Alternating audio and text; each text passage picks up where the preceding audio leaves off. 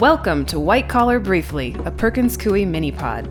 Delivered in short doses, this mini podcast features informal, on topic discussions with in house experts, outside counsel, and other thought leaders on a wide array of cutting edge and practical white collar and compliance topics. Visit perkinscoie.com for more information on our nationally ranked white collar and investigations practice. On this episode of White Collar Briefly, Perkins Coie's white collar and investigations attorneys Marcus Funk and Chelsea Curfman interview special guest Carolyn McMitchin, Global Ethics and Compliance Chief for Molson Coors Beverage Company, about the hallmarks of a successful internal investigation Topics discussed include tips for outside counsel on how best to be an effective partner in internal investigations, as well as predictions regarding how the current pandemic and related economic challenges may change the structure of internal investigations in the future. The views expressed on this podcast do not necessarily reflect the views of Perkins Coie LLP and should not be considered legal advice.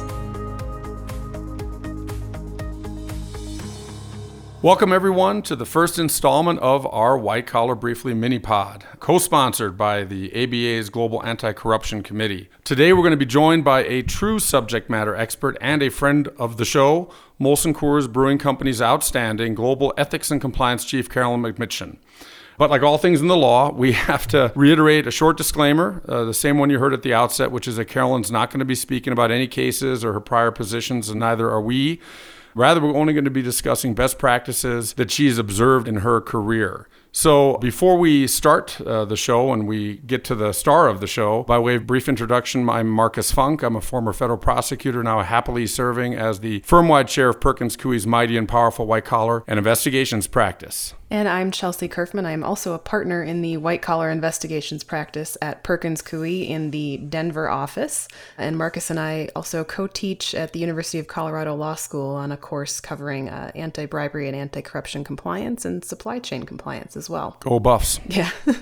so to uh, to introduce our guest for the day, um, Carolyn, it's it's nice to hear from you today. Hi, everyone. And, and thanks, uh, Marcus and Chelsea, for letting me join. You're very welcome. We're happy to have you. To kick it off, before we get into the substance of the discussion, can you tell us a little bit about your background? I know, as Marcus noted, you are the Global Ethics and Compliance Chief for Molson Coors.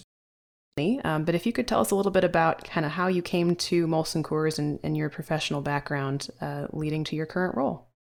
I do have a little bit of a unique, I think, journey into the role of, of ethics and compliance officer for Molson Coors, in that, unlike many of my peers, I'm not an attorney. Um, I'm an accountant by education and, and began my career in internal auditing in both financial services and manufacturing industries.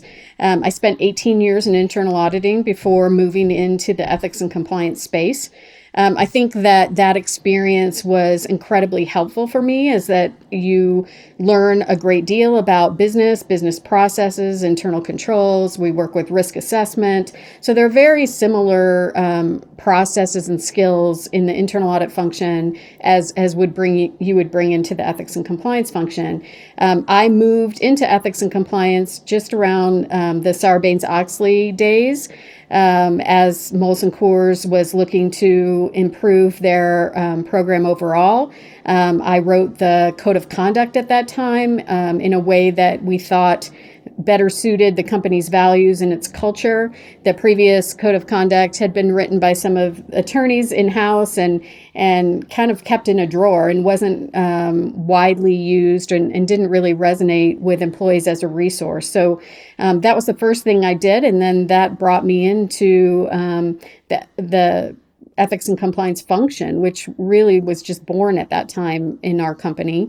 Um, and from there, um, built the program from scratch. And um, it's been an incredibly exciting journey. I think. Um, uh, there's never a dull moment. There's always a new challenge. Um, and I, it's been, you know, especially exciting watching the profession grow along with me in that in that space. You know, early on there was just a few of us, and um, we'd get together at various networking meetings. And now, you know, it's a it's a very big profession and um, has has brought a lot of value, I think, to companies. Definitely, yeah. And and you know, we've it's been fun for us to work when we've worked with you in the past to to see sort of that experience come to play and how you handle you know risks and things that come up um, because you do have more of that that back background on how the business works, uh, coming, you know, not coming from the legal side. It's been kind of neat to see how that plays in.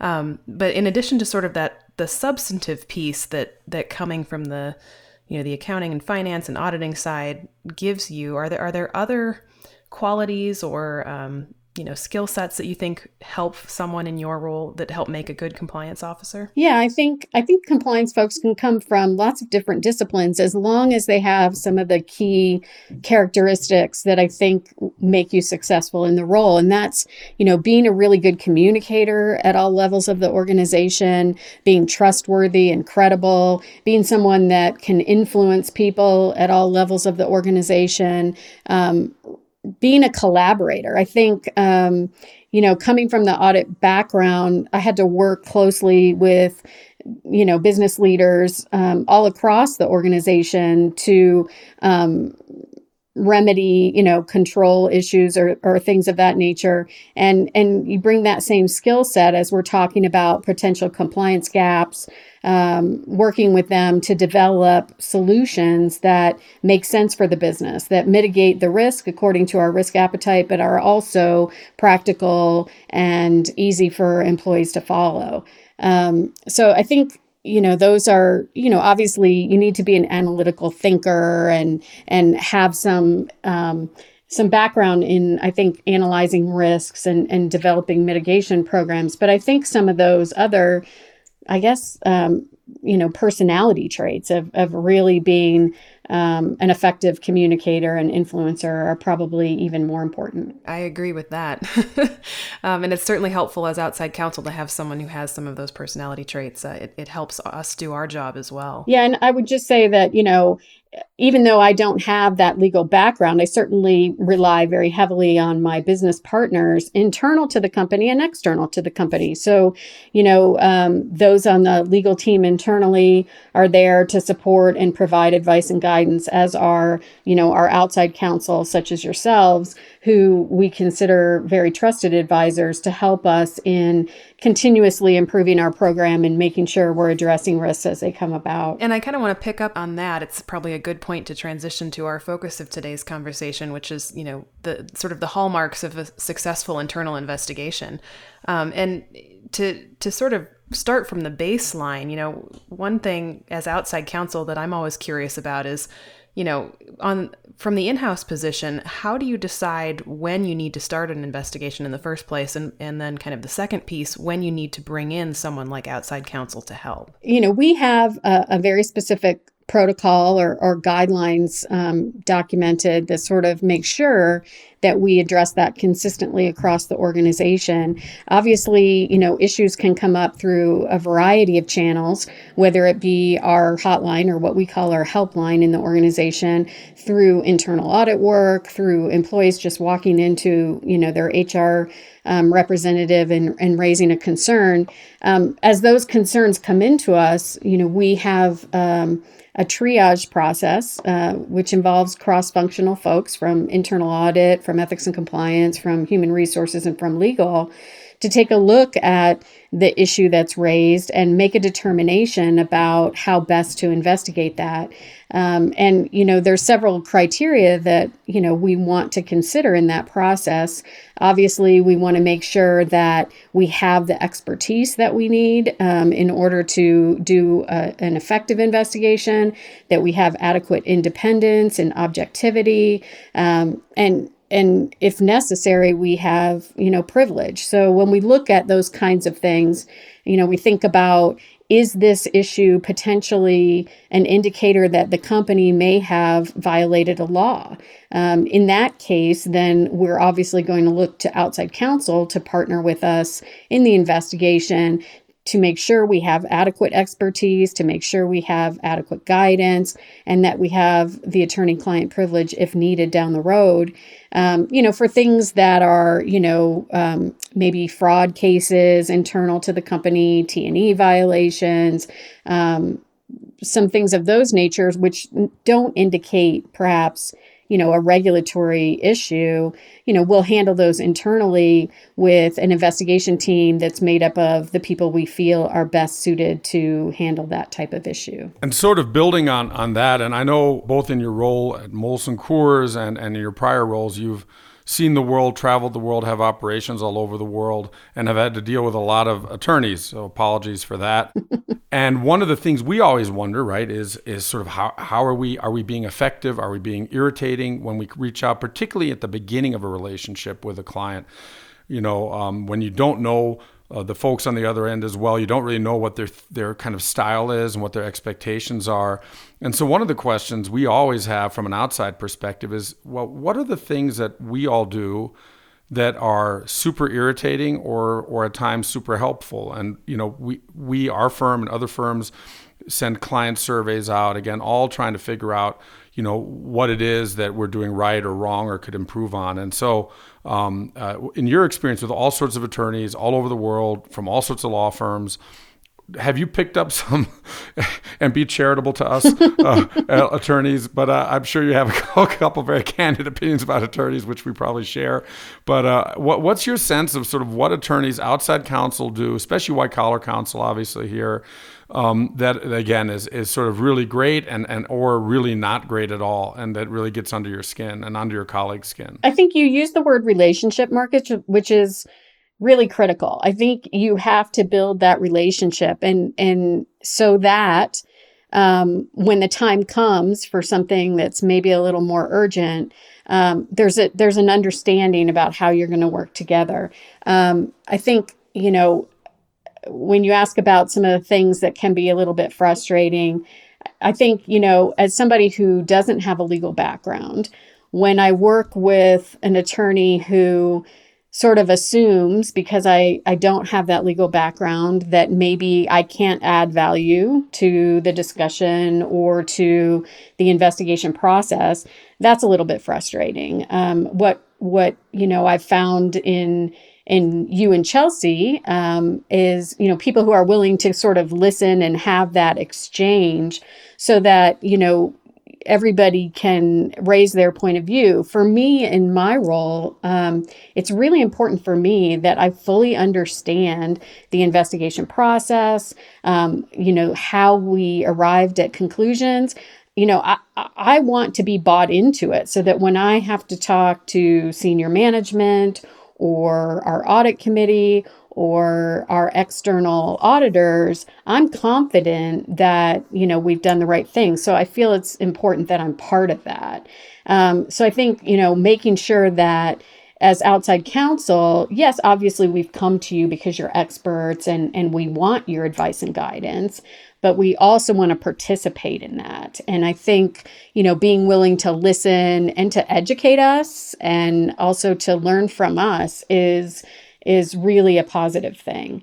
Um, another thing I think you know that that you see sometimes are um, attorneys who are just unwilling to give you Uh, you know their opinion because they're so concerned about the risk associated with that. So, you know, they can give you both ends of the spectrum and kind of leave it up to you when you're really looking for some educated advice based on their experience, whether they've had similar cases and, you know, that they've had to deal with the government or anything, anything that they can bring to the table to help you make your decision. We know it's our decision to make at the end of the day, but we want to be guided in a way that um, makes sense. And and so when you get an attorney who you just can't pin down to an opinion, that can be really frustrating as well. You know, and a, a follow up on that is, especially during this time of COVID, we uh, are all, and I, I, think I can speak for the entire legal industry, are, are looking at business development opportunities. How do we get to know clients or get to know clients better? We have uh, colleagues whose primary approach to business development is, for example, hosting dinner parties, which obviously are out of the question now and, and, and getting to know people sort of in, on a personal level, uh, going to plays or whatever. Others do CLEs and, and podcasts uh, like we're doing here. Some do um, uh, articles, right? Write a lot of articles and send them to potential clients or existing clients. Have you, when you kind of think about how you get to know new counsel and how you how someone kind of and of course we uh, you know we we love Molson Coors and hope you never go on a date with anyone else but um, but uh, but just in general terms are there things that that lawyers do that really catch your attention in a positive way and I guess the flip side and we worry about that with all the covid articles that come out every day are there things that attorneys do to try to get to know potential clients or people they've just met in a way that actually really is off-putting to you? I don't know that I've had anything really off-putting. Uh, the things that I guess suppliers generally do that I find off putting, and I haven't seen this really in the legal field as much, is just completely hounding you with emails and, and trying to make it look like they're replying to your email. um, mm-hmm. when in fact it's a cold call. That that's a little bit off-putting to me. Um, I think what I've found most helpful in building a relationship is, you know, and and I think it's something that we can do in this COVID era as well is really, you know, having conversations, you know, talking, you know, before there's an emergent issue, right? H- having conversations about risks in the business, understanding, you know, me bringing the business aspect, you bringing the legal aspect, um, helping us to get to a place of what we think is maybe, um, you know, fits with our risk appetite, um, advising us on, um, potential new risks that come up like in the case of us you know maybe a new product creates a new um, set of risks or a new geography that we want to go into a new business partner. Um, also i think um, you know i've invited um, you and also other attorneys that we work with to come in and have like training sessions and open q and a's with my team. Um, i know they've found that incredibly valuable you know because you can share your perspective across lots of different companies um, give us best practices help us see where we may have opportunities for improve. Um, i know whenever we've done that i think the team has really really appreciated it. And i think that you know, that shows that you're invested in us as well. Um, I think, you know, obviously the in-person, you know, opportunities are great and, and ideal, but those are things that we can still try to do um, in the current environment in a virtual kind of way.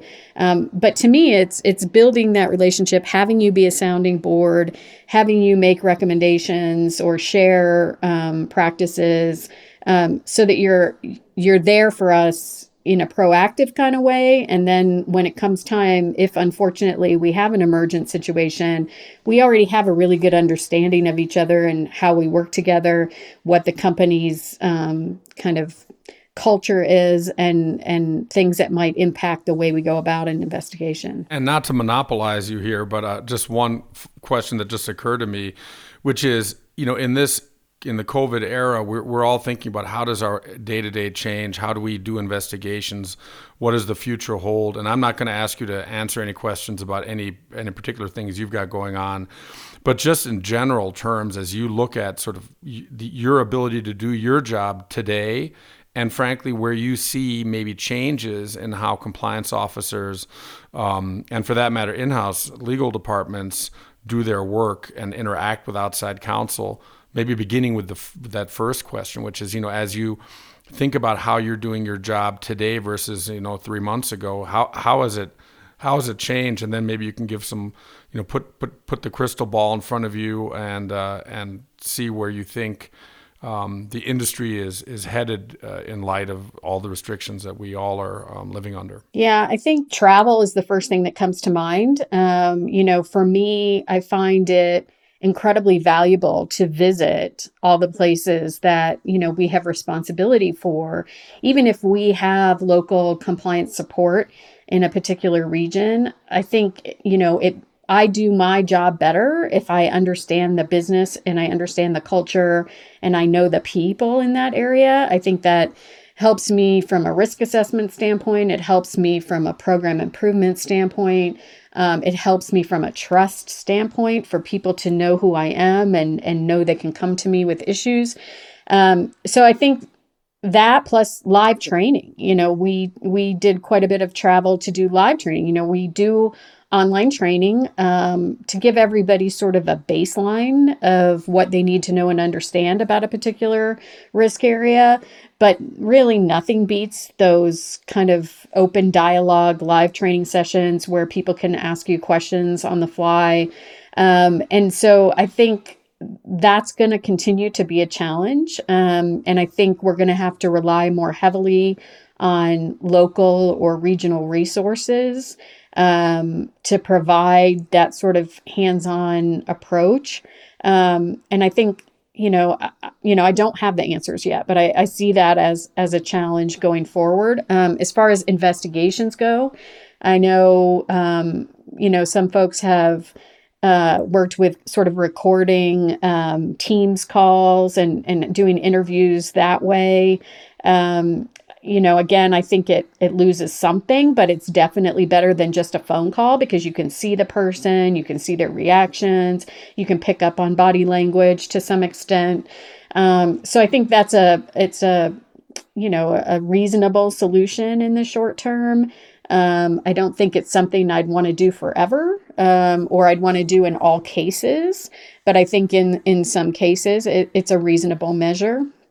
Um, so those are some of the things that just off the top of my head come to mind that I think are going to change the way we do things going forward. And I think it's going to require, you know, for people who maybe weren't already taking a very risk based approach to their program and how they allocate their resources, they're probably going to have to do that even more in this environment.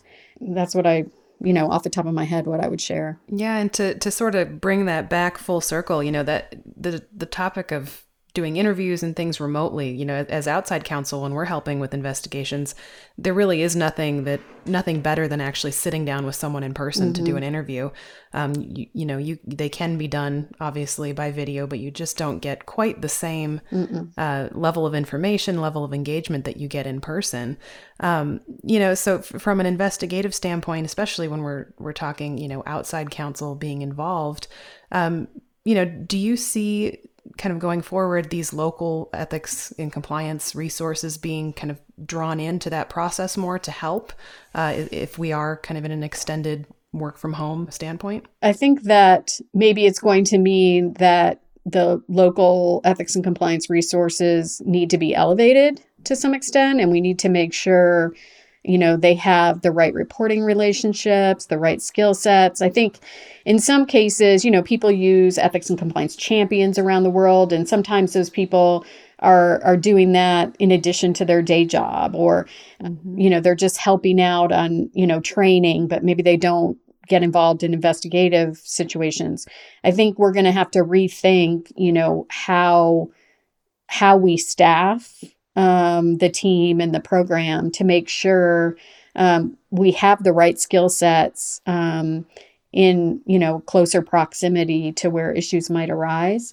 Um, and I do think you know that may mean uh, outside counsel works with local outside counsel mm-hmm. too to make sure that you know somebody could be there if we need people to be there and and we're not comfortable you know traveling across the world to do that so um, I think there's a lot to be considered in that space. Um, and um, I, I, think we're just kind of dipping our toe into it now and we'll see how things go. Because i agree with you i don't think anything kind of takes the place of that face-to-face interview process. But you know in the interim we're trying to do the best we can. And there's there's obviously a you know a, a wide variety of ways that issues come to your attention whether those are through hotlines uh, uh, or for that matter, direct conversations. And I think to your point about having that face to face, I think we all find that sometimes the most the things we learn that are most valuable don't happen during a formal q&a during an interview but in the hallways um, or after the interview or just sort of in the informal setting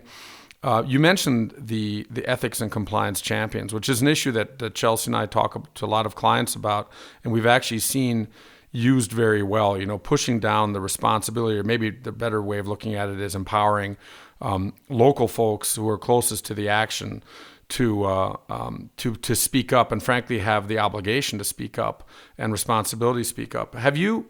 Have I mean, we we've become, I, for lack of a better term, sort of fans of that. Um, of, of, of that model for large companies that have global footprints, like frankly, like yours.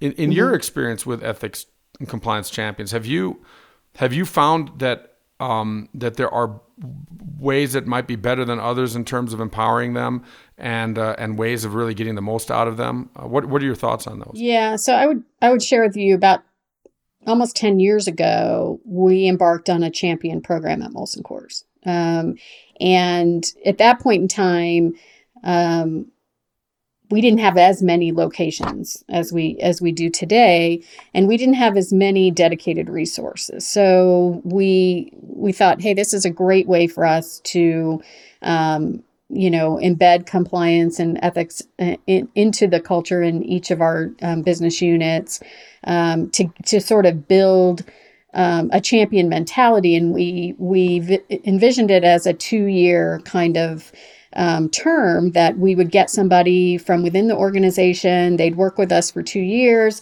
They'd roll off. We'd get someone else, and then we're putting people with this compliance understanding um, out into the business. Um, and you know, I think we had um, both good and bad experiences with it. I think it was it was very much dependent on how engaged that individual was um, and how much support they got from their leadership in doing this. We, we of course positioned it as a developmental opportunity. And um, I think for those who really were engaged, it worked really well. Um, for others, not so much. Down the line, when we had some more dedicated resources in those regions, we've sort of gotten away from that. But I think it's something to revisit um, because I do think overall it, it, it can work really effectively and it can help build sort of that culture of compliance in the organization. And one more question from from me, Carolyn, uh, which is, you know, earlier you talked about sort of the different modes of, of attorneys that that are maybe not the, the approaches that are not that helpful, and, and maybe I'm I'm just going to paraphrase here, but the one type is sort of the arrogant uh, attorney who tells you what the answer is, sort of swoops in, opens the briefcase, pulls out the, the answer, tells you what it is, and then leaves. And then the other kind is sort of the two handed attorney. You know, on the one hand, this, on the other hand, that. But, you know, ultimately you have to decide. And, and those are obviously two different two different models. When you when you when you encounter folks that that take either of those approaches, um, I mean, is there coming back from that? In other words, are there ways of kind of educating them on how a company what, what, what your expectations are reciprocal expectations in terms of approach? Or do you just sort of say okay that's just another one of those of that type. In other words uh, you know is there rehabilitation for for those people or or are they doomed? I think so and it depends on their willingness to take feedback and and make changes. Because i think what I've seen in my career is is the folks that are most effective are the ones that really feel like business partners. So you you work with them closely. They feel like an extension of your company and you know there's feedback in both directions. You know, we need to take feedback from them, they need to take feedback from us. And and we all do that coming from a place of good intent and wanting to build that relationship and do what's right for the organization. I think if you know if, if we provide that feedback and and somebody you know genuinely listens and and adjusts accordingly or at least engages in a in a productive back and forth about it then yeah i mean there's an opportunity there. If if they're not willing to to listen and and to at least you know meet us halfway then maybe not and maybe that means they're not the right fit for our company. Um, so i think you know it really depends on the culture of your organization as well. At, molson coors it's very collaborative very collegiate kind of environment. Um, and and we expect anybody we work with to kind of fit that. Um, and so the people who are going to be successful with us are going to be you know the ones that are comfortable in that kind of a relationship. And you folks on the in-house side really can offer us a lot. I, I remember it's one of my favorite stories a, a very good friend uh, at a um, at a very large company. When i first started working for them and i had just left the government we had a board meeting, and of course, I thought, well, you know, they want the fount of knowledge here to just hold forth and let them know what's what and what their risks are. And at the end of the uh, the call, and again, this is a large board of a large company, and it was my first time, I think, uh, speaking to a board, um, uh, and it was there were no visual cues; it was by phone. Um, and at the end of the call, he said, "Hey, Marcus, you know, I think you're really great, but and, and this will ring true to anyone who knows me, uh, but you talk too much." You gotta you've just gotta talk less and listen more. And and unfortunately in, in, most parts of my life i probably have not taken that to heart as much as i should have. But but that was a really important bit of honest and frankly a little bit painful to hear feedback.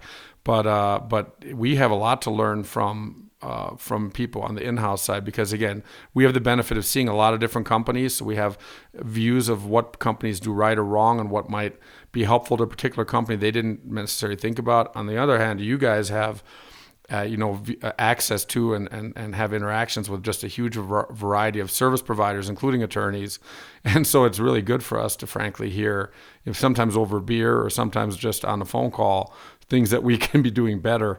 Uh, uh, and and again, with Chelsea, she doesn't have that issue because she doesn't do as many things incorrectly as I do. But I've always found this to be really helpful. Well, and the over a beer thing has always been our our approach, obviously, because you come to our office and and we can have that discussion over a beer at the end of the day and I do think that's that's helped in some ways. But yeah. Well, and I know we are uh, kind of nearing the end of our time here today, so I want to I want to make sure that we have a chance to address any sort of parting thoughts you may have, Carolyn, um, on you know how outside counsel can can help with an investigative process or just help be a, a good service provider to your company. Um, so I will I will turn it over to you for any final thoughts. Yeah, I think, you know, I've talked a lot about this, but I think that really truly being that business partner um, that we can turn to for all kinds of issues, nothing's too small. And, you know, I mean, I've reached out and said, hey, can you take a look at this policy language that we're considering and give us your feedback? Or you know can you come and meet with my team and share your experiences? And and you know having um, an attorney or, or a group that's willing to do that means the world to me because then i know you know you're you're helping us to be better um, and you're not just waiting for kind of the big you know problem um, where we need to turn to you in an emergency the other thing, and I, we didn't touch on this, but this is something else that I think um, really builds credibility um, with outside counsel. If if if we're facing a challenging situation and you are really thinking about the business's view, you're not just saying, "Hey." We need this, you know, Cadillac kind of process um, when we could maybe do with a Subaru. Um, I think, you know, being conscious of that, um, making recommendations that take that into consideration, I think that means a lot. You know, you're not just looking to bill us as much as you can possibly bill us, but to do what makes sense in the situation. That that to me engenders trust that going forward, I'm going to feel really comfortable turning to you. Um, I think that's again in in that candor both ways you know being open and honest about those kinds of issues scope issues um, you know all kinds of things um, and being able to have that that dialogue i think is incredibly important and um, goes a long way with those of us who are on the inside. Well, Carolyn, you're awesome. We really, really appreciate everything you do, not just for the company, but also in the community. And we know you teach, we know you you provide feedback in forums like this. It's just so valuable to people.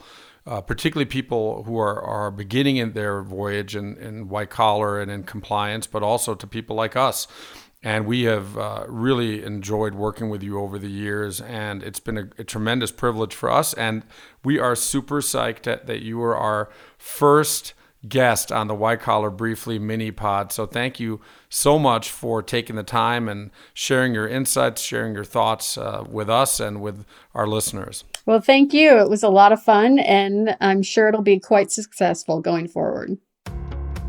This concludes this episode of white collar briefly. Please visit whitecollarbriefly.com where you can subscribe to our blog and find additional updates on current white collar and compliance topics. White Collar Briefly, a Perkins Coie mini pod. Copyright 2020 by Perkins Coie LLP. Thank you for listening.